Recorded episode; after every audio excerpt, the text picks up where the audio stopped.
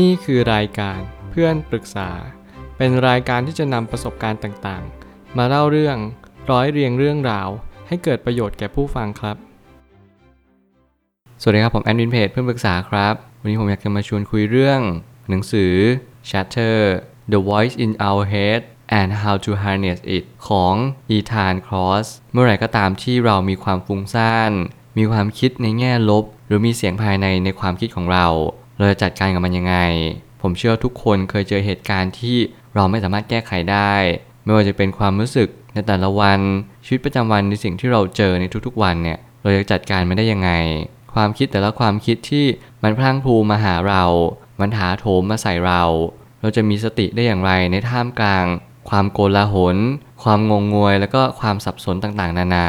นั่นคือหน้าที่เราทุกๆ คนที่เราจะต้องพึงระลึกรู้เสมอว่า เราเท่านั้นที่จะเป็นคนจัดการเสียงภายในตัวเองได้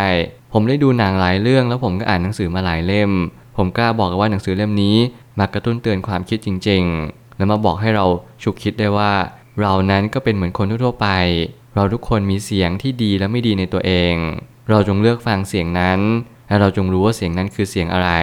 ผมคิดว่าหนังสือเล่มนี้มาขยายความมากกว่าว่า สิ่งที่เรารู้สึกสิ่งที่เราได้ยิน และสิ่งที่เราสัมผัสได้ในแต่ละวันเนี่ยมันคือสิ่งใดกันแน่ และหน้าที่เราก็คือจงจริงใจต่อตัวเองและผู้อื่น ไม่ว่าเราจะคิดยังไงรู้สึกยังไง จงฟังเสียงเรียกของมัน ผมไม่ตั้งคำถามขึ้นมาว่า เสียงในความคิดคือ เสียงที่จะเป็นคนบอกเราให้เราต้องรับฟังมันหมายถึงอาการของเสิ่งที่เราสะสมในทุกวัน แล้วเสียงนี้จะขึ้นอยู่กับความคิดมวลรวมเสมอ นั่นหมายความว่าความคิดภายในของเราเองเนี่ยก็เกิดจากสิ่งที่เราคิดปรุงแต่ง แล้วก็สะสมไปในแต่ละวัน นั่นหมายความว่าประสบการณ์ในวัยเด็ก ความคิดในวัยเด็ก รวมถึงสิ่งที่เราประสบพบเจอในวัยเด็กเนี่ยล้วนแต่ส่งผลให้กับความคิดภายในทั้งหมดทั้งสิ้น นั่นจึงเป็นเหตุผลว่าเราจำเป็นจะต้องเงี่ยหูฟัง สดับตรับฟังแล้วก็เปิดโสตประสาททั้งหมดทั้งมวลให้เราเข้าใจได้ว่า สิ่งที่เรารู้สึกและสิ่งที่เราเป็นในวันนี้ มันเกิดจากอะไรกันแน่ เราจงเรียนรู้ในชีวิต จงตระหนักในชีวิต ว่าเสียงเหล่านี้ไม่ได้เกิดขึ้นกับตัวเราแค่คนเดียว แต่แน่นอนว่าเสียงนี้มันคือเสียงที่เหมือนกับกำลังบ่นพึมพำในความคิด คล้ายๆกับชื่อหนังสือเลยก็คือ chatter เหมือนกับว่าพึมพำบ่นพร่ำบ่นอะไรแบบนี้เป็นต้น สิ่งนี้คือสิ่งที่เราจะต้องได้ยินในทุกๆวัน ไม่ว่าเราจะรู้สึกเย็นร้อนอ่อนแข็ง หรือแม้กระทั่งเรารู้สึกเบื่อเซ็งในแต่ละวัน เรามีความสุขเรามีอะไรก็ตามแต่ จิตใจเราก็จะรู้สึกบ่นพึมพำขึ้นมาว่าเฮ้ยเรารู้สึกแบบนี้นะ หน้าที่เราก็คือพูดมันออกมา หรือเข้าใจในสิ่งที่มันเป็น หากเราไม่สามารถหลีกเลี่ยงเสียงในความคิดไปได้ เราก็มักจะต้องจมอยู่กับความฟุ้งซ่านอยู่แบบนั้นทั้งวัน ซึ่งมันยากมากๆที่เราจะหนีเสียงในสมองของเราเอง ผมเชื่อว่ามีสิ่งหนึ่งที่เราหนีไม่พ้นก็คือตัวของเราเอง และแน่นอนเมื่อมันเป็นเสียงอยู่ในความคิดของเรา เราก็ย่อมหนีมันไม่พ้นอย่างแน่นอน ใครที่คิดกำลังจะหนีเสียงเหล่านี้ ผมขอเตือนด้วยความหวังดีว่าอย่าพยายามหนีดีกว่า คุณต้องหยุดอยู่ตรงนั้นแล้วก็ยอมรับมัน พยายามโอบกอดในสิ่งที่คุณเป็น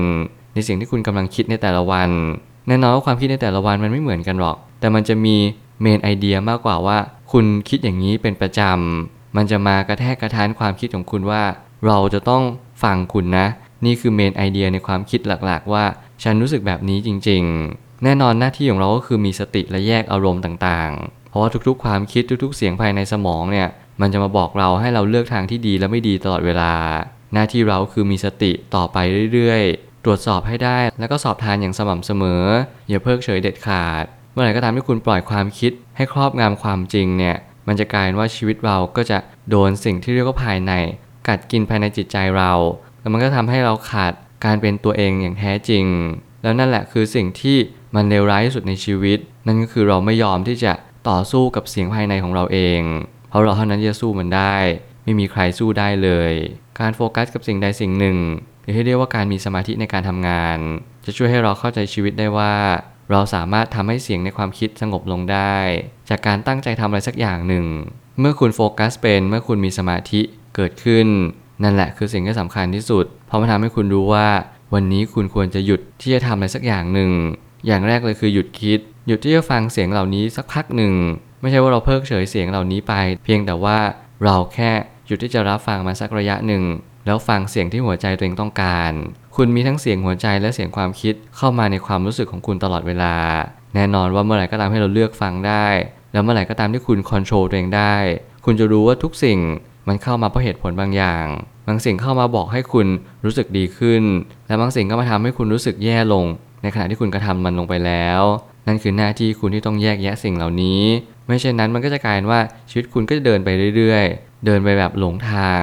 ไม่มีไฟสองทางเลยแม้แต่น้อย พอชีวิตคุณหลงทางมากขึ้น คุณก็จะดำดิ่งไปสู่ความที่จมมิดกับความรู้สึกตัวตนของคุณเอง ว่าคุณต้องการอะไรในชีวิตจริง ๆ วิธีการรับมือกับความคิดของตัวเอง เป็นสิ่งที่ทำได้ยากยิ่ง แต่ถ้าเราฝึกที่จะคุยกับตัวเองเป็นค่อยๆสนทนาภายในทีละน้อยทีละน้อย แต่ทำนานๆท่าทีของความคิดเราจะอ่อนโยนมากขึ้น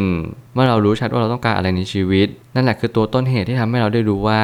วันนี้ที่เรารับฟังเสียงต่างๆ ก็เพราะว่าเรากำลังเลือกที่จะคุยกับมันเป็น ถ้าเกิดสมมติเราลองฟังแล้วเราลองตอบโต้ แล้วเรารอดูปฏิกิริยาของความคิดเรา นั่นแหละความคิดเราอาจจะตกใจสักนิดนึง เพราะว่าเราเริ่มมีสกิลของการคุยกับความคิดของเราเป็น เริ่มเจรจา เริ่มใช้เหตุผล เราไม่ใช้เสียงเสียงหนึ่งมาบงการชีวิตของเรา เพียงแต่ว่าเราใช้เสียงเสียงนี้ เพื่อมาเป็นตัวชี้วัดอะไรบางอย่าง ไม่ว่าจะเป็นการเลือกทางเดินที่ถูกต้อง มากกว่าการเลือกทางเดินที่ผิด อะไรล่ะจะเป็นตัวที่ทำให้เราคุยกับความคิดของเรารู้เรื่อง ก็คือการมีสติ การมีสมาธิ แล้วก็การมีปัญญา ปัญญาทำให้เรารู้ว่าสิ่งเหล่านี้เป็นสิ่งที่ควรทำหรือไม่ควรทำเมื่อไหร่ก็ตามให้เราฝึกความคิดในแง่ดีมากขึ้นเรื่อยๆ คุณฝึกปลือมัน ฝึกฝนมัน แล้วก็บ่มเพาะสิ่งที่ดีในความคิด แน่นอนเสียงต่างๆ เหล่านี้ก็จะมาย้ำเตือนคุณในวันที่คุณเจอภาวะขับขันหรือภาวะฉุกเฉิน ในทุกๆสถานการณ์ เพราะว่าเสียงเหล่านี้จะทำให้ชีวิตของคุณดีขึ้น มันจึงจะเข้ามาในวันที่มันจะเป็นต้องเข้ามาเท่านั้น แล้วคุณจงเลือกฟังเสียงที่ดี หลังที่คุณแยกออกจากการคุยกับเสียงตัวเองนั่นแหละ แล้วคุณก็จะพบว่าเสียงเหล่านี้มันมีทั้งเสียงที่มันจะช่วยและมันจะคอยทำลาย อย่างที่ผมบอกไปตั้งแต่ต้น ว่าไม่ว่าอะไรจะเกิดขึ้น คุณจำเป็นจะต้องตัดสินใจ และก็เลือกทางเดินในสิ่งที่คุณต้องการ จงมีสติตั้งใจมั่นว่าคุณต้องการอะไรในชีวิต แล้วเสียงนั้นจะปรากฏขึ้นมาเอง สุดท้ายนี้ทั้งนี้วิธีการรับมือกับตัวเองจำเป็นจะต้องอ่อนเข้าหา ไม่ใช่แข็งเข้าใส่เพราะยิ่งเราแข็งกระด้างและมีอัตราตัวตนสูง มันจะยิ่งทำให้เสียงในความคิดเรา จะยิ่งโหมกระหน่ำมาก อ่อนดีกว่าแข็งเสมอ ผมเชื่อว่าเรามีหนทางที่จะชนะตัวเอง และหนทางนั้นไม่ใช่เรื่องง่ายดายเลย เพราะว่าเราไม่คุ้นชินกับการสิโรราบแล้วก็อ่อนน้อมถ่อมตน นั่นจึงจะเป็นเหตุผลที่สำคัญว่าทำไมเราถึงสอนกัน นักหนาว่าให้เราอ่อนน้อมถ่อมตน เอาใจเข้ามาใส่ใจเรา หรือว่าการเข้าใจในสิ่งที่มันเป็น แทนที่เราจะไปเปลี่ยนแปลงสิ่งต่างๆ เราเลือกจะเปลี่ยนแปลงสิ่งที่ควรเปลี่ยนแล้วเลือกที่จะไม่เปลี่ยนแปลงในสิ่งที่ไม่ควรเปลี่ยน เรื่องของห้วงเวลาเรื่องของไทม์ไลน์ของชีวิต มันเป็นสิ่งที่สำคัญอย่างยิ่งที่เราจะต้องโฟกัสในสิ่งที่เราทำได้เท่านั้น อะไรเป็นสิ่งที่เราทำไม่ได้จงเพิกเฉยนั้นเสีย แล้วเราก็จง move on หรือไปข้างหน้า ในสิ่งที่เราควรจะไป การเดินทางของเวลานั้นเป็นสิ่งที่ทำให้เราได้รึกรู้ว่าทุกๆ ความคิดทุกๆ การตัดสินใจ มันล้วนแต่ส่งผลต่ออนาคตทั้งหมดทั้งสิ้น วันนี้เป็นวันที่เราต้องตั้งใจในการใช้ชีวิต อะไรผิดพลาดเรียนรู้ รู้ให้เร็ว และแก้ไขในสิ่งที่ตัวเองเป็น อย่าพยายามแก้ไขสิ่งอื่น คนอื่นจะคิดยังไงปล่อยเข้าไป เพราะว่าคนอื่นมีความคิดต่อเรา ในสิ่งที่มวลรวมหรือพลังงานของเราเปลี่ยนแปลงเท่านั้น นั่นคือหน้าที่เราที่เราจะต้องเปลี่ยนแปลงตัวเอง ไม่จำเป็นต้องไปเปลี่ยนแปลงคนอื่น เมื่อไหร่ก็ตามที่เราอยากจะเข้าใจตัวเองมากขึ้น จงอ่อนเข้าหา อย่าแข่งเข้าไปเพราะเมื่อไหร่ก็ตามที่เราแข่งกระด้างเมื่อนั้นเราจะไม่ได้พบเจอตัวเองเลย เราจะพบเจออีกมุมหนึ่งอีกด้านหนึ่งที่อาจจะเป็นดาร์กไซด์ของตัวเอง ว่าเราต้องการชื่อเสียงอำนาจ และก็ยศถาบรรดาศักดิ์ต่างๆ จงเข้าใจว่าทุกสิ่งมีระยะเวลาของมัน ความคิดในวันนี้มันเกิดจากสิ่งที่เราสะสมในอดีต จงจัดการมันให้ได้ อะไรที่มัน ลืมไม่ได้ก็ปล่อยมันไป อะไรที่ลืมได้และเราเข้าใจมัน จงนำมาเรียนรู้แล้วก็อย่าทำพลาดแบบนั้นอีก นี่คือคำแนะนำที่สำคัญที่สุดในชีวิต แล้วคุณจะต้องจัดการมันให้ได้ ไม่ว่าใครก็ตาม ผมเชื่อว่าทุกปัญหาย่อมมีทางออกเสมอ ขอบคุณครับ รวมถึงคุณสามารถแชร์ประสบการณ์ ผ่านทาง Facebook Twitter และ YouTube และอย่าลืมติด Hashtag เพื่อนปรึกษาหรือ f r ร e n d t a l k